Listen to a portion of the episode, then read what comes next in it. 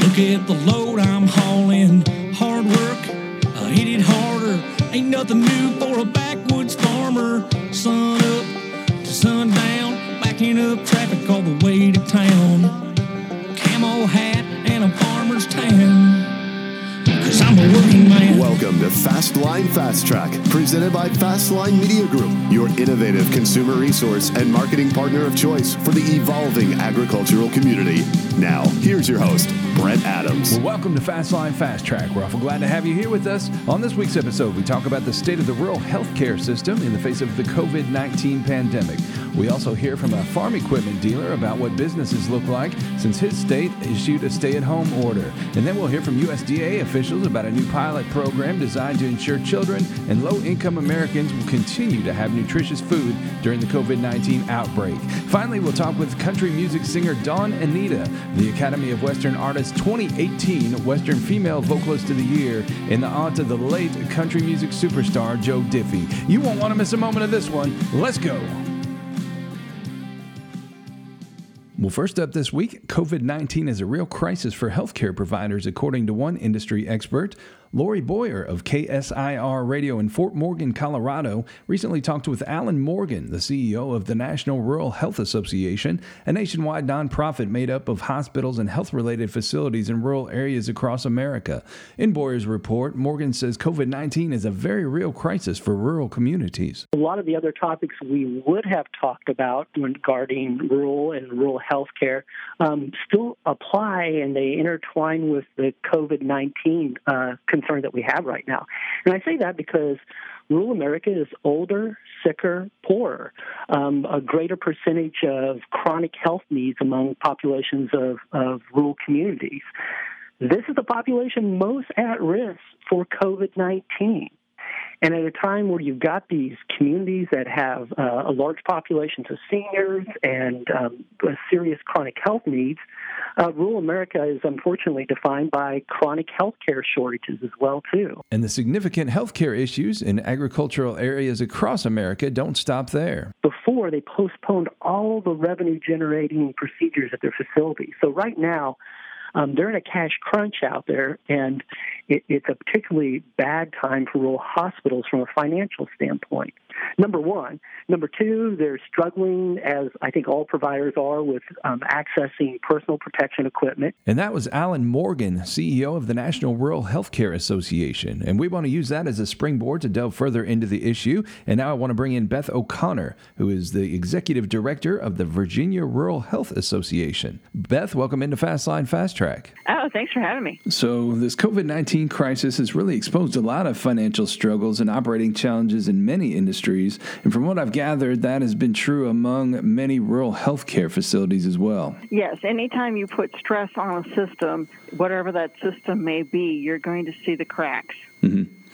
And so, you know, one of the big ones that, that we've heard so much about is just the financial health of a lot of these hospitals and, and healthcare facilities. How do we go about uh, fixing it in the short term and in the long term? Well, in the short term, you know, there's been several uh, bills going through Congress trying to, to relieve the pressure points uh, for our healthcare providers, and rural has certainly been part of those. And the more um, the more things we can do with that, the better. Whether that's you know consideration for how long our critical access hospitals are allowed to keep people before transferring them, whether that's making sure rural health clinics can do telehealth. There's a, a wide variety of, of, things that could be addressed just from the regulations um, that wouldn't cost the taxpayers any money that would make the situation better. And this is stuff that doesn't come as a surprise. This is stuff that you guys have been beating the drum for for quite some time. Many, many years. Mm-hmm. So now we're in the midst of this situation here the coronavirus, COVID 19. What are you hearing from your member organizations, and uh, what, what, can you guys do uh, here in the midst of this to, to kind of address and, and bring some of this stuff to light? Right. So, the big issue for many of our small rural clinics is being able to get their hands on things like masks and gloves, those mm-hmm. personal protection equipment items. Um, for many of them, because they're not part of a larger health system, you know, one of the big hospital systems that has, you know, 5, 10, 100 sites, they don't have the purchasing power to be able to get their hands on that equipment at any price, much less the inflated prices we're looking at right now. So, what the Virginia Rural Health Association has been doing has been serving as sort of a, a, a group purchasing outlet for them to be able to say, hey, I need 100 of these and 1,000 of those, and placing bulk orders on their behalf and figuring out which vendors are real and which are scams because we're seeing a lot of scam vendors pop up with this crisis. Well, and I tell you where we sit in Kentucky, we get a daily update at five o'clock every day from from the governor, and uh, yep. one of the things that he has talked about uh, repeatedly is how states are, are, are, having to do a lot of that same thing, where it's a, essentially a, an eBay type process, and and you don't know exactly who you're buying it from, if you can get it, you're competing with other states, and that's at a state level. So for, for these small healthcare providers, I, have got to imagine that it's just uh, uh, having them about ready to tear their hair out. Right, and for many of them, um, they're they're already short staffed. They mm-hmm. already have several people filling multiple roles. For them to be able to go out and find sources that are legitimate, that aren't price gouging, that can deliver in a reasonable time, it's just one more thing that they don't have time to deal with. Well, in the past couple days, then to add another level to this, uh, I've heard that some have become so uh, financially strapped on a cash flow basis that they're having to to uh, trim staff at probably the worst possible time to have to do that. Yeah, it, it's really rough. Um, you know, again, when anytime you put pressure on a system, you see where those stress points are. You know, rural America, on average, has more people who don't have insurance. Well, if those people who do not, don't have insurance aren't able to take the preventive measures that they need to avoid COVID, they're the ones more likely wind up in the emergency room, and now they're in the emergency room without insurance. Well, another of the the reports that, that I've heard coming out over the past week is uh, so many of these, uh, you know, ventilators. You, you, you listen to the uh, presidential da- daily briefings, and, and, ventilators such a big uh, deal. But but a lot of these smaller hospitals may only have uh, one or two for the whole facility. Yeah, very very few. Typically, the small rural hospitals, the critical access hospitals, are designed to either treat minor issues in house or to stabilize a patient and send them to a, a larger urban hospital. Well, right now, you can't send someone to a larger urban hospital if that urban hospital is already at capacity or more likely these days over capacity. So you're going to have to keep them on site. Well, sooner or later, there's not going to be enough of anything, including ventilators, for the population. So, as you guys move forward and, and this kind of shapes uh, some of the discussion, what are some of the key priorities of your organization? So, we will continue to advocate for policies that will help our rural hospitals and clinics. That's number one on our list. And of course, making sure that they've got the supplies and support that they need to keep doing what they're doing. And if I'm listening to this and, and, I'm a farmer or rancher or somebody in rural America who is served by these hospitals, how can I get my voice heard to make sure that I become part of the discussion to let people know that, you know, there are users out here who depend on this? So I'm actually going to back up to something that they can do immediately to help their local hospital, their local clinic. I want every everybody, every farmer, every rancher, every anybody to look through your shed, your barn, your workshop, your basement, your man cave, your whatever, and dig out every pair of gloves and every N95 mask that you bought thinking you were going to do some home improvement project and either never got around to it or you used only, say, one respirator out of a box of five, and there's still four perfectly good respirators sitting in that box. Dig out every last one of those supplies. I don't care if it's a little dusty, and hand them over to your local hospital or clinic. They will be thrilled. So that's great information. And, and I tell you what, if folks want to know more about the work that uh, you're doing there at the Virginia Rural Health Association, where can they go to learn more? So if they just go vrha.org, um, right there on the front page, there are community resources in dealing with COVID. Would love for people to check that out and do what they can. Well, Beth, we appreciate you taking the time to join us here on Fastline Fast Track, and we'd love to uh, stick with you on this here as, as things develop and have you back to uh, uh, kind of give us a progress report. That would be great. So back on Fast Fastline Fast Track here. Now it's my pleasure to bring in Glenn Fife, who's the owner of G and M Implement. They're out in Greeley, Colorado, a big ag AGCO dealer. And uh, Glenn, welcome into Fast Fastline Fast Track. Oh, thank you. So so much talk about COVID nineteen and how it's affecting different businesses in the agriculture industry. What are you guys seeing in terms of foot traffic over the past couple weeks, and how, if at all, has it affected your business? Well, you know, as far as our business, I mean, I haven't seen where it's really affected it much at all. I mean, you know, the farmers got to go, and the only thing that's maybe slowed it down some is the weather because it keeps staying wet, and they get in the field and they get out of the field, and uh, but you know, other than that, I mean, you know, people aren't, you know, the farm they aren't afraid to come in. I mean, they come in and we do our business and you know try to keep our distance, you know, our six feet distance and stuff. And I, you know, I said, I, in fact, you know, last month we had a pretty good month. Uh-huh. Uh, have you gotten any kind of sense of uh, if your online traffic has increased at all? Mm, no, it's probably about the same. Probably mm-hmm. about the same. Um, so, so I noticed one of the things that uh, that you guys had done to t- take uh, some proactive steps. Uh, you had posted online some some new uh, face shields in the parts department. Yeah, the parts parts department. Yeah, we put them up just to, you know, kind of work with the people on this deal, and you know, hopefully it'll be over here before too long. So, from where you sit, uh, COVID nineteen aside, this is the time when folks are getting ready to get their equipment ready, get out in the fields, and that work doesn't stop. Oh yeah, I mean it's mm-hmm. it's it's the season. I mean it's spring spring work. I mean they'll probably start planting corn here in the next week. Mm-hmm. You know, providing it dries out enough. I mean they've got all their grains in and you know, sugar beets need to be put in, and you know, I said the only thing that's holding them up is just you know the ground's been wet, and about every time it dries out, they get started, and then we get another storm. We're supposed to have another storm this weekend again to dampen her back down, and next week, I think all next week, there's chances off and on of rain or snow. mm-hmm.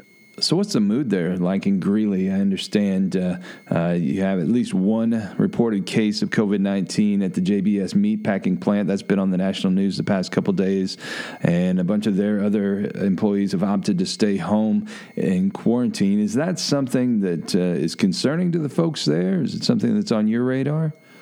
Oh, you know that yeah there was I, I, don't know how many i've been reading some of the stuff on that i mean that you know it's uh they're the you know the people working there saying JBS ain't doing enough to you know coincide with with the virus and stuff, keeping stuff clean enough. But you know, I, it's you know it's JBS's word against their word, and I, yeah. Because it hasn't been a large amount of people. I mean, there's been a few of them that have contacted the virus. And, I mean, but they, they haven't shut the plant down. I mean, they're, they're still running. Mm-hmm. So from where, where where you sit, it's business as usual, though. Oh yeah, yeah. No, we're yeah. I mean, it, like I say, you know, our parts department's been a little slow, but the shop's been busy, busy. They're still behind. I mean, the one thing that's kind of hurt us, we had two of the employees that as soon as this hit, they just said, "We're leaving. We're not coming back to work until it's over." And so, I'm fine. yeah. But uh, you know, everybody else is comfortable. I mean, we keep stuff wiped down, keep it clean, and like I said, our, our regular customers keep coming in. I mean, it's uh, you know, there's a few that are staying on the farm. They said we'll just stay on the farm and do what we got to do. But you know, if we need something, we'll come in and get it. How did uh, 2019 end up with, uh, for you, and, and, what had the early part of 2020 looked like for you in, in, terms of sales? You know, 19 ended up real, real good. I mean, we had a really good December. We had a lot of pre-sales as far as uh, our big hay equipment and stuff. Uh, January, January always is normally slow. I mean, that's just the way it is around here, and you know we're getting stuff ready because we have the Colorado Farm Show the end of January, and that takes a lot of time and gets the guys in the shop further behind. And uh, in February, if, you know, January, February just normally kind of slow, and then March picked up pretty good. I mean, we had our open house just before this thing uh, came to a ahead and everything got you know shut down and people wanting people to distance and uh, you know we had a pretty fair turnout for the open house. A lot of it wasn't because of the COVID. Uh, the open house was a little slim because of the weather, and guys were trying to get in the field and work. So, what was the mood like this year at the Colorado Farm Show? Oh, it was good. Mm-hmm. It was good. And like I say, I mean, here, you know, March was good, and April's taken off real good. I mean, equipment sales have been pretty steady. Mm-hmm. That's encouraging. Yeah.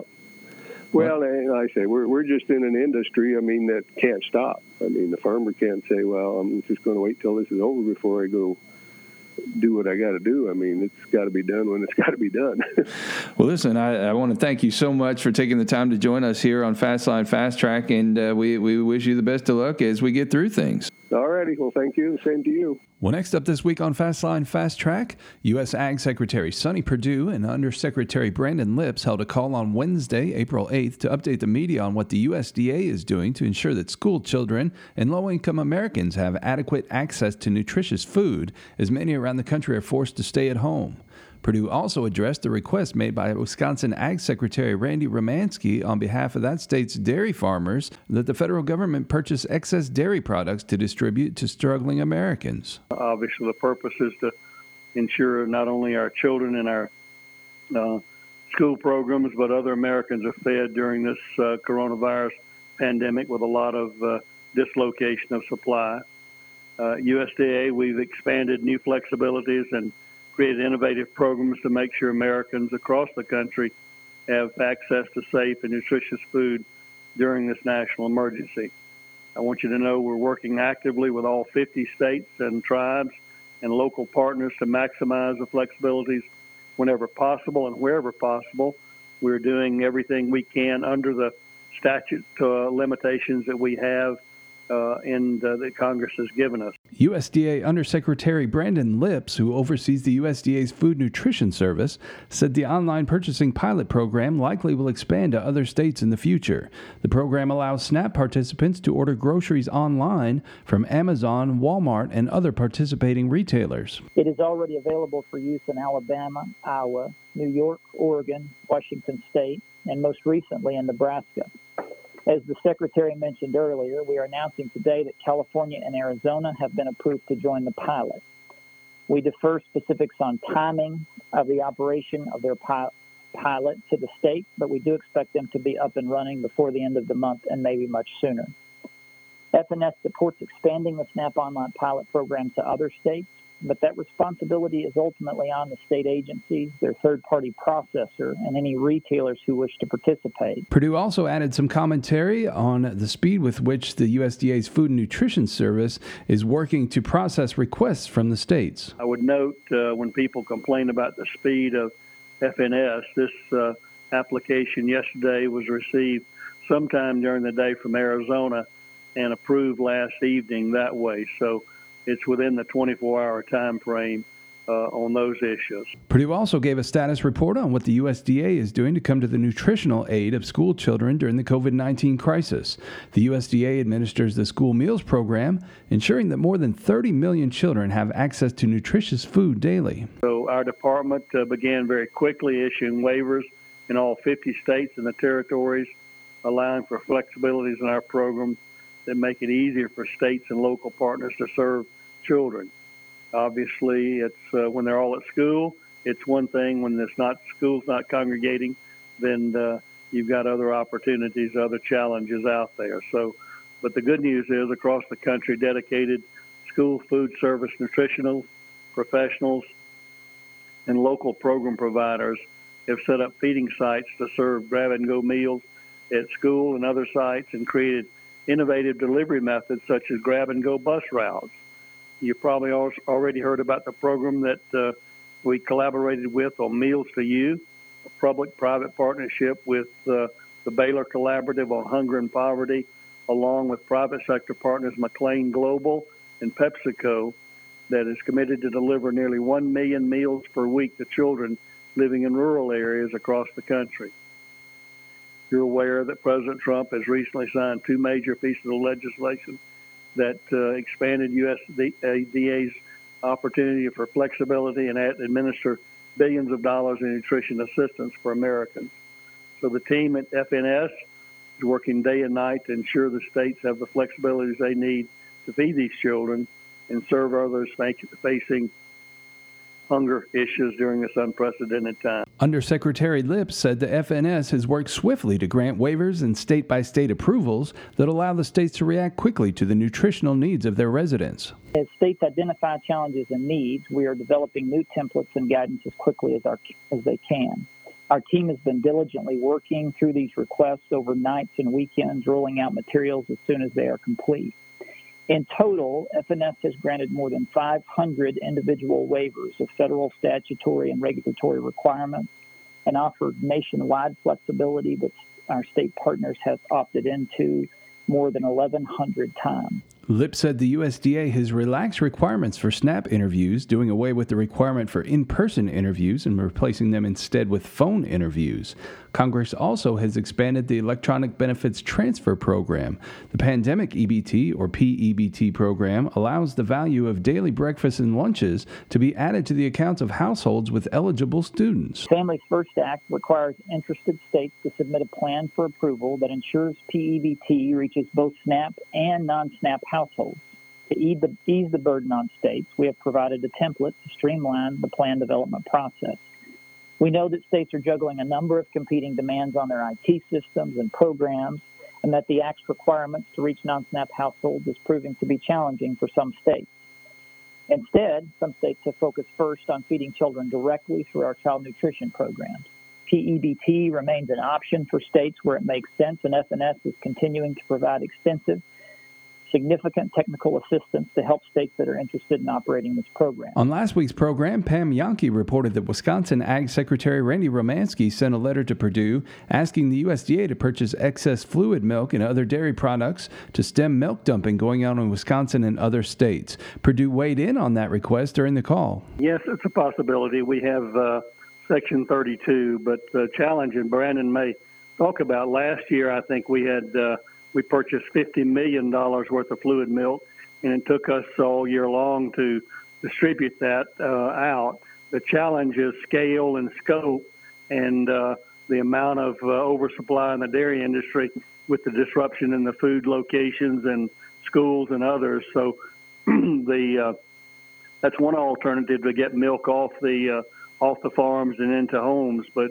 the challenge is the quantity and the size. Lipps also weighed in on the proposal and some of the inherent challenges that come with it. We're certainly working on that on our side uh, very heavily to find out what the capacity is. You all know if you've been to food banks, they have limited uh, cold storage, and uh, we're trying to find out what they can take and see if there's an opportunity to match that up. But match that up. But uh, there's certainly a big logistical challenge in that. But uh, where folks are willing, we're going to continue to move forward on uh, trying to make that happen. Well, we'll keep you updated on the latest USDA happenings as the agency continues to navigate the COVID 19 crisis. And now back on Fastline Fast Track. And you know, one of the things that we always try to do is bring you some of the greatest in traditional country music. And we've had to step away from the Ernest Tubb Record Shop and from Hank Snow's iconic Rainbow Ranch. Uh, you know, those guys are still great support of ours, and I cannot wait to get back there and do more. But uh, th- this has opened up the door to uh, uh kind of uh, reach uh, out across the country and bring in some of the other artists that we can't bring necessarily to the record shop or to, to Hank Snow's place to, to, to record. And this week I have the distinct honor of being able to bring in Dawn Anita, who is the 2018 Academy of Western Artists, Western Female Vocalist of the Year, and uh, also is the aunt of uh, the legendary Joe Diffie. And uh, Dawn, welcome in to Fastline Fast Track. Well, thank you, Brent. I'm happy to be here today and to get to visit with you. Uh, we're, we're, thrilled to have you. And first of all, wanted to, uh, on behalf of myself and all of our listeners, uh, offer our condolences for, for the loss of Joe. I know that was a big blow to the music community, but also you guys lost a, a great family member there. Oh yes, there was uh, Joey. I call him Joey. Uh-huh. Everybody knows him as Joe Diffie, but there was uh, several Joe Diffies. My dad was Joe Diffie, and so he was called JD. My brother was Joe Diffie, and that's what we called him. And when Joey decided to record, we always all the family called him Joey. And uh, of course, all the music world knows him as Joe Diffie, but it's hard for me to say Joe Diffie.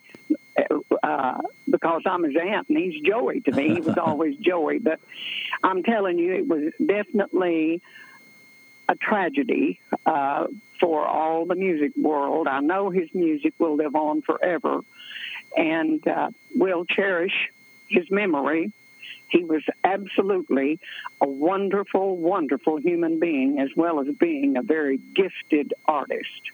Well, you're going to hear a little bit of that later on here. Uh, we, we've got a, a, a duet that, uh, that, that Dawn did with Joe that I can't wait to, to share with you. A beautiful song. And uh, yeah, I got into uh, j- just as I was doing some chores the other night on YouTube, a, a video popped up that uh, uh featured Joe along with Travis Tritt, uh, Waylon Jennings, and Steve Wariner, and a, a guitar pull that uh, was hosted by Keith Bilbrey. And boy, that was something special. I have seen that. Yes, it was. Really, definitely. just showed the amazing artistry. I mean, it's one thing to be backed by a band, but just to get up uh, in front of a crowd like that with nothing more than acoustic guitar just showed what a, uh, magnificent uh, artist he was. Absolutely, he was. You know, he was just really, in my opinion, one of the greatest of all time in country music. Oh, you won't find any argument here. And uh, I tell you, one of the things that uh, I found fa- fascinating about your background here, and, and, I find this with a lot of the uh, folks who come on the show here, that uh, part of their musical foundation comes from having a weekend, Friday night or Saturday night, uh, picking parties around the house. And uh, understand the the Diffie residence was no exception to that that it was. We used. To, I remember back when I was seven years old, and we lived in in between two little towns, and we were the only house on the uh, road there that had electricity. And the reason we did is because my daddy ran a dairy, and uh, he had uh, a route where he delivered milk, and so he had milking machines, and he milked about eight cows every day and so we had electricity, but on Saturday nights, we our uh, family would host Saturday night music fests, and everybody from miles around would come and bring their instruments, you know, and fiddle, mandolin, guitars, and whatever, and we just all have a good time. And I can remember that like it was yesterday, and it's certainly been a longer time than yesterday. and uh, I could hardly wait for my time to get up and perform. So, where did your career go from there, and who were some of the folks that really influenced your career as you were coming up? Well, I'll have to say that originally the first female vocalist was Kitty Wells. Mm-hmm. Um, I loved Kitty Wells' singing, and then Loretta came along and there was just something. There were so many good uh, of those traditional country artists, but Loretta had that real genuine uh, down home sound, and the songs that she wrote and sang, I loved. And when I, you know, I sang on stage a lot of times, and people would come up. I have a funny story about me and Loretta, if you'd like to hear. No, most definitely. Okay, well, I was at a, I had just released back in the 70s, I had released a song and I was on the back cover of a country music magazine, and we were at the uh, Fort Worth uh, Fat Stock Show. And uh, I had that magazine and I had that back cover there with me and my horse, a picture. And so this guy comes walking along and he stops and he backs up and he looks at me and he said, Oh, I am just so excited to get to see you. He just was, and I, I knew that he was probably thinking, maybe I was Loretta Lynn. I'd had been mistaken for Loretta Lynn. and it, so I said, Well, here's my picture. And I thought, Well, he'll read that it said under there, Dawn Anita. He read that and he said, Well, your horse, Dawn Anita, is really beautiful. well, I didn't have the heart to tell him. I just gave him a hug, and luckily he didn't ask for my autograph. So, so anyway, I, she was a great influence, and of course Patsy Cline and Tammy Wynette. I I love those traditional artists, and you know Patsy Cline was a was just the ultimate, really. So th- those were really my influences, and of course, as male singers, I I loved Hank Snow, and I loved uh, uh, George Jones, Waylon and Johnny Cash and Merle Haggard. I'm just uh, dyed in the wool traditional country music. And you've been been able to uh, carry on your career uh, very well uh, using Oklahoma as your as your home base. I have, yes. Now there was um, a time uh, years ago we went we spent we never sold the farm. You know, you've heard that saying saying don't sell the farm. But we moved to Nashville temporarily for a couple of years, and I uh, did I had a Canadian tour that over in the eastern part, six weeks Canadian tour, and did a lot of singing and songwriting and everything in and around Nashville. And but we still kept our home and our ranch here in Oklahoma, and that's where we our base has really been. Some of the neat thing about uh, your career and being able to be an independent is getting to pick and choose the the projects that uh, mean the most to you and, and doing a lot of the stuff that you really want to do and be able to chart your own course. That's absolutely right. And then in the latter part of my career here, it has been wonderful. The actually the internet has made it possible for independent artists like myself to be able to get their music heard. Whereas when I first started, it was very difficult because if you weren't signed to a major label, uh, you know, your music. I did carry my music around to radio stations back when I first started, and at that point, you could walk in and and get your music played. You know, if they weren't too busy. And then it came along where the playlists were already pre-programmed, and it was difficult to get your music heard. But now it's been wonderful. And uh, when I joined the couple of years ago, joined the Western Music Association and um, the well, it's the Academy of Western Music uh, Artists. It's really been very good for my career. Yeah, so much talent there in the AWA, and we've had a chance to focus on uh, a few of their members uh, since we've had this show going on, and uh, can't wait to, to to focus on some more because they are really keeping alive that uh, tradition of the true traditional country music and also uh, the great Western swing music. They are, and I, you know, I grew in my first part of my career. I sang with the Texas Playboys, and uh, with members of the band and the Texas Playboys. And during that time, of course, I got real involved with Western Swing, and they were just an awesome band, and they still are. They're still members, not that I had played with back then, but they're still members, and they're great, great Western Swing music. And then you also add to that uh, Red Steagall, Hank Thompson, Mel Tillis, Johnny Russell, Willie, Gene Watson. Oh yeah. So so many of the others. What what were those experiences like uh, when you had those opportunities to uh, do what you love to do with some of the greats? Well, it was always nice to be able, and most of those artists that uh, that I had an opportunity to perform with, they were always gracious and very nice and good to be around. And my very first performance, and you probably won't even know who this guy is, but he had a song called "Hello Trouble."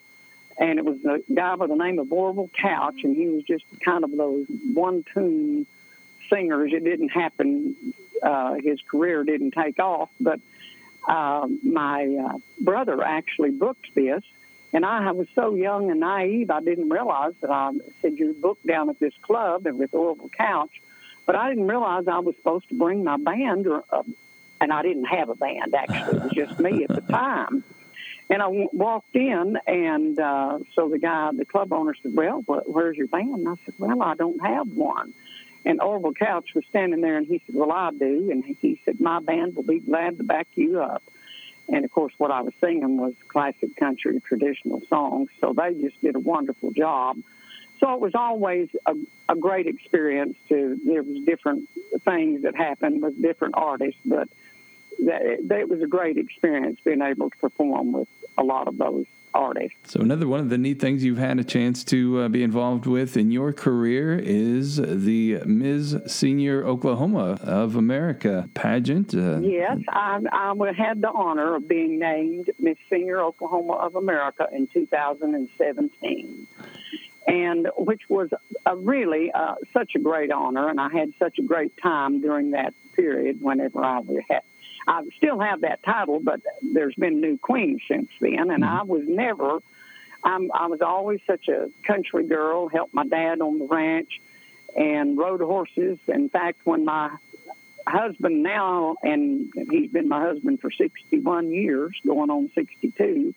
When he first came to pick me up uh, for the prom, I was still on horseback and not ready yet. So I was not normally in that genre, you know, of being a, a prom queen, but it there was they asked me to do it, and I was off. I was shocked whenever I won. That's excellent, and uh, you, you, continue to make great music. You, your um, most recent album, "Settling Up for God, Country and Cowboys," was released last October, and uh, getting some good airplay uh, both in the United States and overseas. Absolutely, it has been received very well. I have a song in there entitled Stand Up, I'm talking about Texas, which I co wrote with the guy that I've written songs with down through the years named Ronnie Bishop. He's a great songwriter and, and artist.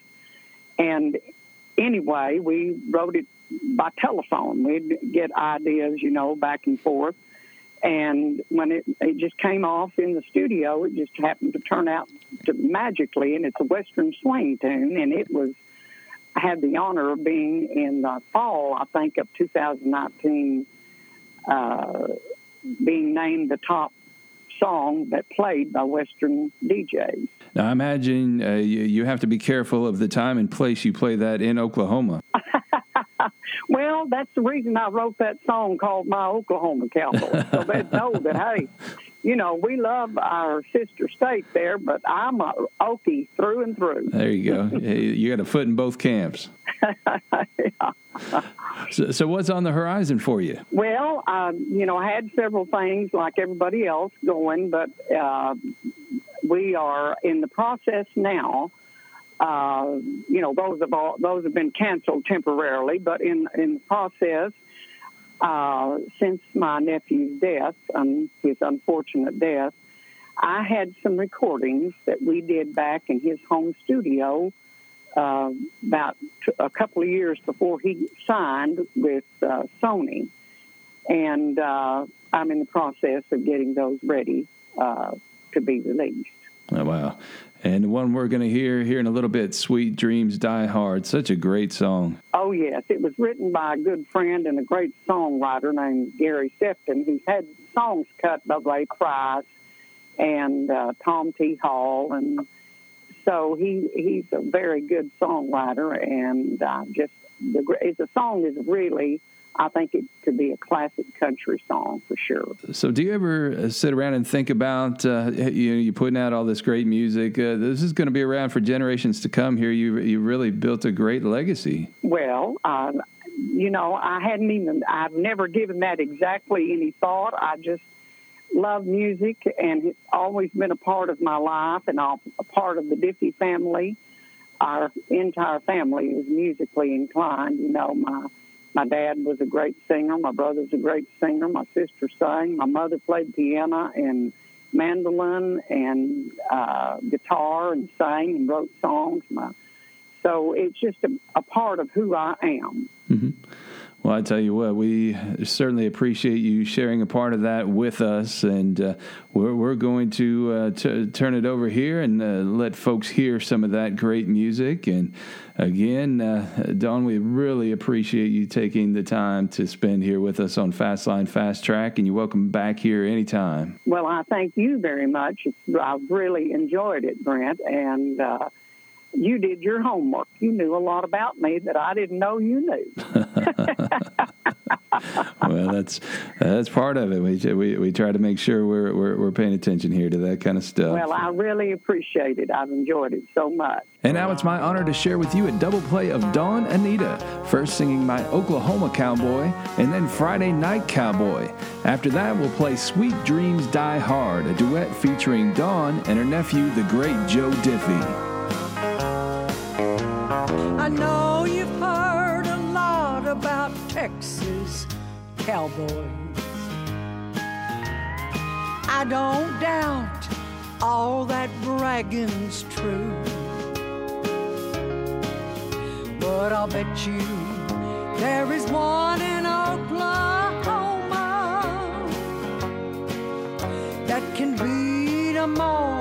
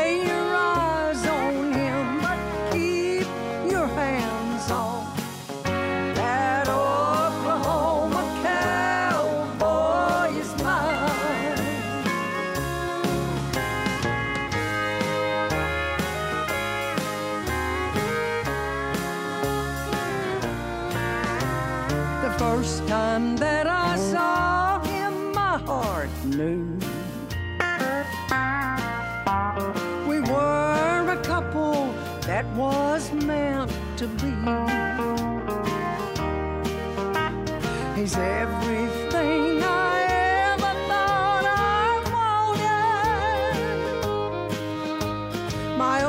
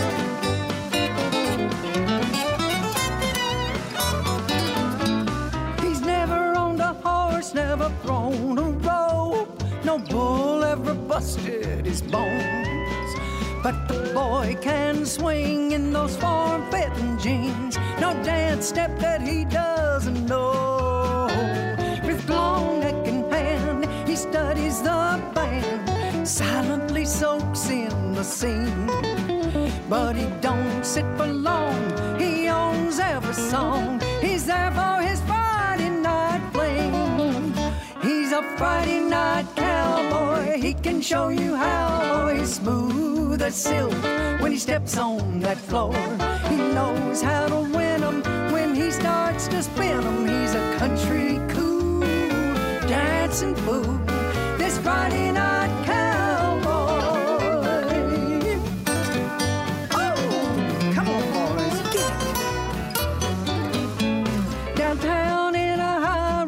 surrounded by gray skies, fenced in by cold glass and steel. He's taking the heat five long days a week, sweating them big dollar deals. Come Friday night, he's wound up tight. He's raring to get out and swing. Stepping out of that suit into Stetson and boots.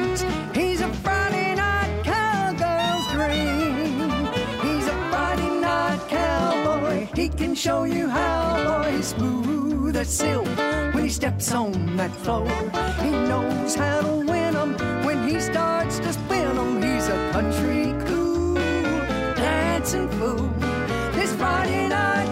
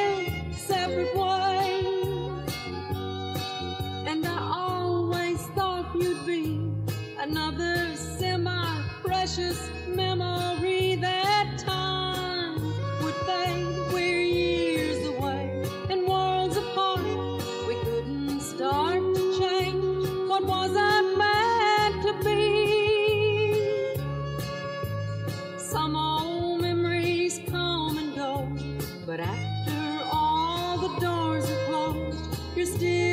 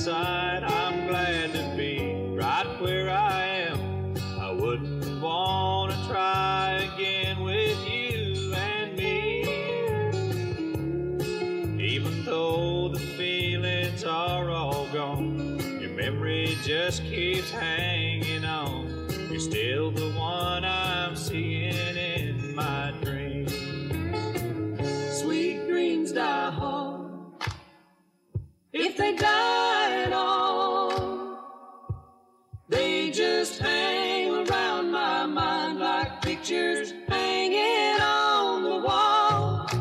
The best of all the good times are the ones I still recall.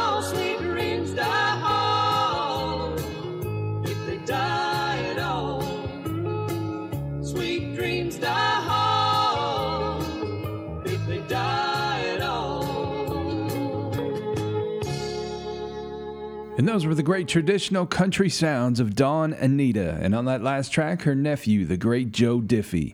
You can check out all the latest on Dawn, including her music, at dawnanita.com. We want the entire Diffie family to know that we continue to lift them up in prayer, and we hope to have Dawn back with us in the future. We also want to thank our friends at the Ernest Tubb Record Shop for making that performance possible. We hope when the shop reopens, you go and support them. They have a great selection of traditional country music on CD and vinyl, and a huge selection of really cool merchandise. You can check them out at etrecordshop.com. And while you're searching on the internet in your downtime, head on over to fastline.com. Check out the equipment locator with the price comparison tool featuring the Iron Average powered by Iron Solutions. And while you're on the website, don't forget to sign up to receive the print catalog for your state or region. Even through this pandemic, the Fastline catalog is still being delivered to your mailbox. And if you haven't already done so, please subscribe to the Fastline Fast Track podcast at Apple Podcasts, Google Podcasts, Spotify, Stitcher, TuneIn, or iHeartRadio. Also, be sure to follow Fastline Fast Track on Facebook, Twitter, Instagram, LinkedIn, and YouTube, and add our Spotify playlist to your library for music from past, current, and upcoming guests of the show. A couple quick programming notes. Last week we told you that we'd have the music of Alex Schofield. That performance has been moved to episode 53, which will be released May 1st. We hope you'll come back and check that out.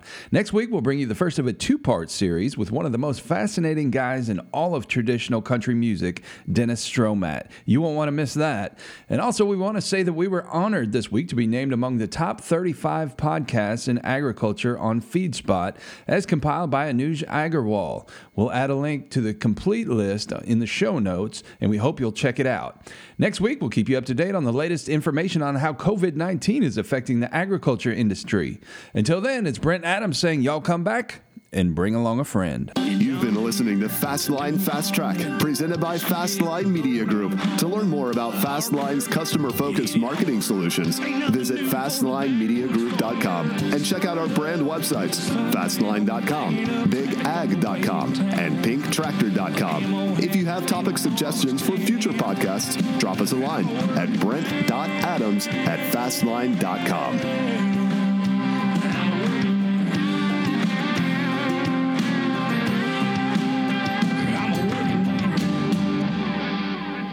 Something like that.